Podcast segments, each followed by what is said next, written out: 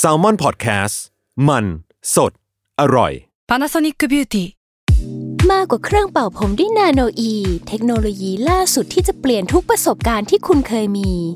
นาโนอีมอยส์เจอร์พลัสเพิ่มความชุ่มชื้นให้เส้นผมหลังใช้งานมากขึ้นถึง 18 เท่า พร้อมชะลอการเฟดของสีผมสำหรับคนชอบทำสีผม ดูแลความชุ่มชื้นทั้งเส้นผม หนังศีรษะและผิวคุณ Panasonic NA0J มีเทคโนโลยีนาโนอีที่ care only you Wonderful อัศจรรย์ความโง่ เพราะคำถามโง่ๆมีคำตอบน่าอัศจรรย์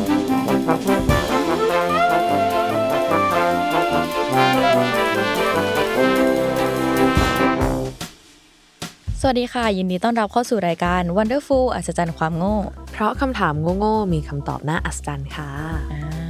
เราอยู่ก็อยู่กับพลอยนะคะ สแตมป์ค่ะวิวันค่ะอ่าตึงตึงโยตึงตึงตึงเฮ้ยเฮ้ยอะไรอะไรอะไรเฮ้ยจะมาเรามันจะมาโยนแล้วเนี่ยโอ้โห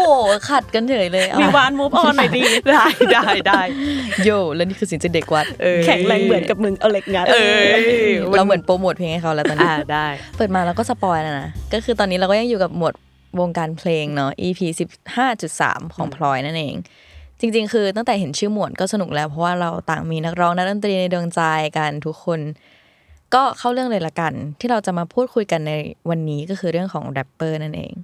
พอนึกถึงวงการแรปแล้วอะสิ่งที่เราจะคุ้นหูคุ้นตากันสุดๆเลยก็คือการแต่งกายหรือว่าแฟชั่นแรปเปอร์นั่นเอง มันก็เลยนำไปสู่คำถามที่ว่าทำไมแรปเปอร์ต้องใส่แว่นดำตลอดเวลา ก็คือมันไม่มีแดดอะแล้วมันก็แบบ ยิ่งมืดๆอะไรเงี้ยมันยิ่งมองไม่เห็นหรือเปล่าจริงเออใช่เพราะว่าส่วนใหญ่แรปเปอร์เขาจะเล่นงานกลางคืน หรือว่าใช่เล่นในผับอะไรอย่างงี้เนาะลองเดากันดูว่าแบบทำไมเขาต้องใส่แว่นด้วย เพราะเสริม look ปะหรือว่าเขาอาจจะแบบทำเพลงดึกนอนน้อยอะไรอย่างเงี้ยอ๋อก็เลยแบบใส่แว่นดำเพื่อที่จะปกปิดรอยคปิดล้ำใต้ใต้ตาตาดำอาจจะปิดอะไรที่ดวงตาหรือเปล่า เออ อะไรอย่างงี้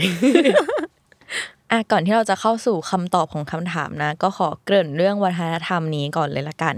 คือ culture ของแรปเปอร์เนี่ยมันมาจากวัฒนธรรมฮิปฮอปอีกทีหนึ่งซึ่งวัฒนธรรมฮิปฮอปอะมีต้นกำเนิดมาจากชุมชนชาวแอฟริกา และอเมริกาเชื้อสายละตินในนิวยอร์กช่วงปี 1970 ซึ่งในยุคนี้แฟชั่นฮิปฮอปจะไม่เหมือนในปัจจุบันเท่าไหร่ก็คือ การแต่งตัวจะมีการผสมผสานกันกับแนวร็อก แล้วก็ดิสโก้ เสื้อผ้าก็จะออกแนวสีฉูดฉาดแล้วก็รัดรูปนิดนึง แล้วก็ในยุคแรกๆ ก็ยังไม่ค่อยใส่แว่นตาดำกันมากนัก แต่ว่าต่อมาในช่วงปี 1980 เนี่ยแฟชั่นฮิปฮอปก็เริ่มเปลี่ยนไปเป็นแนวที่เราเห็นกันในทุกวันนี้ ซึ่งคอนเซปต์หลักๆ ของแฟชั่นฮิปฮอปคือการแต่งตัวให้ดู swag ดูเท่ swag เออ ดูเป็นที่จดจำ slay เออ slay อย่างเช่นแบบการใส่สร้อยหรือการใส่เสื้อตัวใหญ่ๆอะไรอย่างนี้ แล้วก็ แว่นดำก็เป็นสิ่งที่เพิ่งมาในยุค 1980 เช่นกัน คือจริงๆอะมันไม่สามารถแบบ define ได้เป๊ะๆว่า เฮ้ย มันจะต้องเป็นอย่างนี้ อย่างนี้ อย่างนี้ ถึงจะเป็นแฟชั่นฮิปฮอป ก็เลยจะขออธิบายแบบคร่าวๆ ว่าแบบมันจะเป็นทรงๆไหน คือแฟชั่นฮิปฮอปอะมันคือการแต่งตัวแนวสตรีทนี่แหละ แล้วแนวสตรีทอะเดิมทีมันคือการที่เด็กๆ เอาเสื้อผ้าในเมืองที่มีอยู่แล้วมาใส่กัน อย่างเช่น bomber jacket มันคือเสื้อแจ็คเก็ตที่แบบจั๊มตรงปลายแขนกับปลายเสื้อ แล้วก็ที่เห็นบ่อยๆ จะเป็นพวกชุดวอร์ม แล้วก็รองเท้าก็จะเป็นรองเท้าผ้าใบอะไรแบบนี้ การแต่งตัวแนวนี้มันเรียกอีกอย่างหนึ่งว่า baggy clothing คือการใส่เสื้อผ้าโอเวอร์ไซส์ตัวใหญ่โคร่งๆอะไรแบบนี้ แล้วก็ต่อมาก็เริ่มมีการพัฒนามาเรื่อยๆ จากการ mix and match ตามสไตล์ของแต่ละคน กลับมาที่เรื่องแว่นกันดีกว่า อย่างที่เห็นว่าจริง ๆ คือจุดเริ่มต้นการใส่แว่นดำอะมันเป็นการ represent ว่า เอ้ย ฉันอยู่ในวงการฮิปฮอปนะ แต่ว่าจริง ๆอะมันมีอีกมุมมองหนึ่งของการใส่แว่นดำที่ไม่ใช่เพราะแฟชั่นหรือว่าการ represent ตัวเอง แต่ว่ามันคือความจำเป็นอย่างหนึ่ง ข้อมูลนี้มาจากเว็บ A Fashion Blog นะคะ คือแรปเปอร์ส่วนใหญ่เนี่ยทำงานกลางคืนใช่ไหม เราก็จะแบบ เอ้า ก็ใช่สิทำงานกลางคืน มันยิ่งมองไม่เห็นหรือเปล่าอะไรเงี้ย แต่จริง ๆ คือเขาบอกว่าดวงตาของแรปเปอร์อะอาจจะมีความไวต่อแสงมาก คือด้วยความที่สถานที่กลางคืนอะ มันจะมีแสงสี มีเลเซอร์ มีไฟเฟยอะไรเงี้ย ก็อาจจะทำให้ตาไม่ดีได้ ก็เลยต้องใส่แว่นตอนกลางคืน แล้วก็ยิ่งถ้าอยู่กลางแจ้งอะ ออกไปเจอแดด ส่งผลต่อแบบความอ่อนไหวของตาแบบมาก ๆ รวมไปถึงในที่ร่มด้วย อันนี้ว่าเราว่าแบบมองได้หลายแบบ ก็คือการใส่ในที่ร่มอาจจะเป็นเพราะว่าแบบอยู่มืดๆตลอด มันไม่ชินอะไรเงี้ย เลยก็เลยต้องใส่ในที่ร่มด้วย หรือว่าอาจจะเพราะ กลางคืนเจอแสงสีมาเยอะตอนกลางวันก็เลยแบบ sensitive กับแสงมาก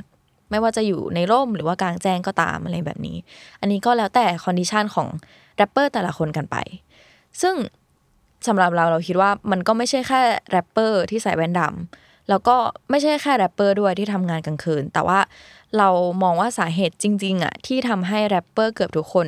ใส่แว่นดำกันอย่างพร้อมเพรียงก็คือเหตุผลทาง วัฒนธรรม ผสมกับสุขภาพตาด้วยอะไรแบบนี้ ที่ทำให้แว่นดำหรือว่าแว่นกันแดดเนี่ย เป็นส่วนหนึ่งของแฟชั่นแรปเปอร์ไปแล้ว อันนี้ก็คือไม่ได้เคลมนะว่าแบบแรปเปอร์ทุกคนต้องมีปัญหาสุขภาพตา แต่ว่าแบบบางคนอาจจะแค่อยากเท่หรือแบบอยาก represent วงการฮิปฮอปเฉยๆก็ได้ แต่ก็นี่ก็เป็นเหตุผลหนึ่งที่แบบทำให้เราเอ้ยเข้าใจแล้วว่าทำไมส่วนใหญ่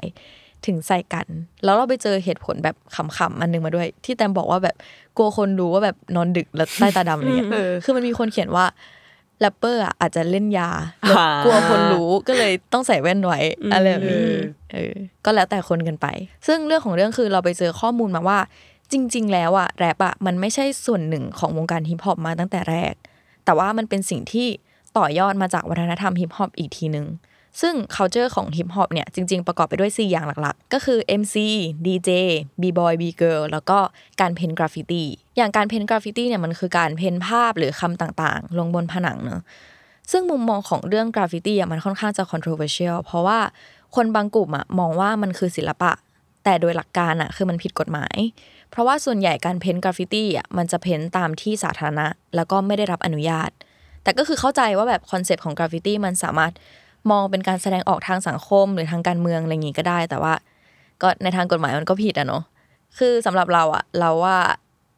มันคือศิลปะที่สวยงามอย่างหนึ่ง ถ้ามันอยู่ถูกที่อืมอืมอย่างใช่เช่นแบบใน MV aespa อย่างเงี้ยมันก็มีกราฟฟิตี้เยอะแยะ ซึ่งมันก็สวยมากอะแล้วก็ respect คนที่ทำได้ จริง ส่วน B boy B girl เนี่ยคือคำว่า B ย่อมาจาก break นั่นเอง คือช่วง break ก็คือช่วงพัก มันจะมี break boy หรือว่า break girl เข้ามาเต้น ก็คือทำให้ช่วง break ของแบบเอ่อ การเล่นเพลงอะไรเงี้ยมีสีสันขึ้น แล้วต่อมาก็กลายเป็นการเต้นที่ได้รับความนิยมแบบสูงมากๆ ส่วน DJ ก็คือเป็นสิ่งที่ทุกคนน่าจะรู้จักกันดี ก็คือการเปิดเพลง scratch แผ่นเสียงอะไรอย่างนี้ แล้วก็มีหน้าที่ในการ mix เพลงทำให้เพลงดูสนุกขึ้น น่าเต้นขึ้น แต่ด้วยความที่ดีเจส่วนใหญ่เขาจะทำหน้าที่ mix เพลงแล้วเขาก็เลยต้องการคนที่จะมาแนะนำตัวเองซึ่ง หน้าที่นั้นก็คือ MC นั่นเอง เหมือน MC อะจะเป็นเหมือนผู้ดำเนินรายการของวงการฮิปฮอปเพื่อที่จะมาแนะนำว่าแบบเฮ้ยเพลงของดีเจคนนี้มันเจ๋งแค่ไหน วันนี้เราจะมาอยู่กับใครกันอะไรประมาณนี้ ด้วยความที่หน้าที่ของ MC อะมันจะมีร้องรามด้วยแบบคำคล้องจองอะคนก็จะสงสัยกันว่าอ้าวแล้วแบบ MC กับแรปเปอร์มันต่างกันตรงไหน คือ MC จะไม่ได้ขึ้นเวทีมาเพื่อแรปคือจริงจริงๆก็มีแรปด้วย มันจะมีแบบ ร้องร้องคำคล้องจองอะไรอย่างงี้ใช่ไหมแต่ว่ามันจะไม่ใช่เป้าประสงค์หลักของการขึ้นเวที ในขณะที่แรปเปอร์เนี่ยหน้าที่หลักๆ เลยก็คือการร้องเพลงที่ตัวเองแต่งมา แต่ว่าบางกรณีอะแรปเปอร์อาจจะดึงดูดคนไม่เก่ง ตรงนี้แรปเปอร์ก็จะต้องการ MC มาช่วย ในการดำเนินรายการให้แบบมันเป็นไปได้อย่างราบรื่น ซึ่งจริง ๆ หน้าที่ตรงนี้บางทีแรปเปอร์บางคนก็สามารถทำได้เช่นกัน เขาก็เลยมีแรปเปอร์บางท่านที่เรียกตัวเองว่าเป็นทั้งแรปเปอร์ทั้ง MC อย่างเช่นแบบ Eminem อะไรแบบนี้อ่าอืมจริง ๆ เราไปเจอประเด็นหนึ่งมา คือมันมีคนตั้งคำถามว่าสรุปแล้วอะฮิปฮอปกับแรปมันคือสิ่งเดียวกันไหม เพราะว่าอย่างที่บอกว่าแบบมันเป็นสิ่งที่ได้รับพัฒนามาจากวัฒนธรรมฮิปฮอปอีกที แต่ความต่างกันก็คือแรปอะมันเป็นเพลงที่มี rhyme มีคำคล้องจองกัน แต่ว่าฮิปฮอปอย่างที่บอกว่ามันคือวัฒนธรรม เพราะงั้นแรปก็เลยกลายเป็นแบบ subset ของฮิปฮอปแต่ว่าฮิปฮอปไม่ใช่ subset ของแรปอืม งงไหมอืเข้าใจ get get มีแรปเปอร์โอ s กูคนหนึ่งชื่อ KRS-One เขาบอกว่า rap is something you do hip hop is something you live คืออไม่รู้ว่าจะแปลให้มันสวยงามยังไงอะอ่าฮะคือแบบมันประอารมณ์ประมาณว่าแรปมันเป็นสิ่งที่เราทำเราร้องออกมาอะไรแบบนี้ แต่ว่าฮิปฮอปมันคือสิ่งที่เราแบบอยู่ในนั้นอะเออเข้าใจโคตรเท่จบแล้วกับเรื่องวุ่นๆของไอ้เต้าแรปเปอร์ ทุกคนมีความเห็นยังไงกันบ้าง เฮ้ย สนุกใช่คือตอนแรกอะนึกว่าแบบเอออาจจะเสริมลุคอย่างเดียวอย่างที่บอกอะไรเงี้จริยงแต่ว่าเออมันมันดูเป็นไอเทมที่จำเป็นสำหรับเขาจริงๆอะไรเงี้ยจริงเราคือเหมือนแบบพอได้ยินเรื่อง break dance อะไรเงี้ยก็เพิ่งนึกได้ว่าเหมือนมันมีช่วงหนึ่งที่เราให้ความสนใจกับ break dance มากเลย เหมือนแบบตอนที่เขาประกาศว่าจะมี Paris Olympic ปี2024 เขาประกาศว่ามีกีฬาเพิ่ม ซึ่งก็คือ break dance เว้ยโอ้เออซึ่งเราก็เหมือนแบบช็อกมากตอนแรกว่าแบบเฮ้ย break dance มันจะเอามาเป็นกีฬาได้ด้วยหรออะไรเงี้ย ก็เลยแบบรอติดตามชมอย่างใกล้ชิดเลยว่าอันแข่งมันจะออกมาเป็นยังไงะไรเอองี้ยแต่น่าติดตามจริงแบบมันน่าจะสนุกมากๆเลยถ้ามีจริงมันอาจจะอารมณ์คล้ายๆลีลาดหรือเปล่า อ่าเป็นไปได้เป็นไปได้อ่าเออเออเออใช่ แต่นี่ก็สงสัยอีกเรื่องของแบบแรปเปอร์ เออ ที่แบบว่า ชื่อเขาอะอืมที่แบบว่าจะชอบแบบมีแบบ ยังดำลินพัมLil Lil Nas X Lil Wayne อะไรเงี้ยอ่าเออเอาจริง ๆ เรื่องนี้คือเราแอบไปเจอมาเฮ้ยเฮ้ยเออ จริง ๆ สาเหตุที่ใช้ชื่อ Lil อะไรเงี้ยมันไม่ได้แน่ชัดมากเท่าไหร่ คือเท่าที่อ่านมาส่วนใหญ่ก็คือแรปเปอร์ที่จะใช้ชื่อ Lil บางคนจะแบบเริ่มเป็นแรปเปอร์แต่อายุยังน้อย คือ Lil มันย่อมาจาก little อ่าใช่ไหมเออมันก็เลยแบบอารมณ์แบบเด็กน้อยอะไรแบบนี้หรือว่าอีกมุมมองหนึ่งก็คืออาจจะแบบ มีความเชื่อมโยงกับใครสักคนหรือแบบอาจจะเป็นพ่อตัวเองอะไรเงี้ยเขาก็จะใช้ชื่อแบบ Lil แล้วก็ตามด้วยชื่อพ่อก็คือแบบเป็นพ่อตัวน้อยๆอะไรแบบนี้อ๋อเหมือนแบบ Junior เออเหมือนแบบ Junior เหมือนเนย์มาร์ในวงการฟุตบอลอย่างเงี้ยเนาะอ่าเขาก็จะมีบางคนที่แบบอะเป็นชื่อเขาแล้วก็แบบ Junior เนย์มาร์ Junior อะไรอย่างเงี้ยอืมแล้วก็แบบคำว่า Young อะก็เหมือนแบบเหมือนได้รับ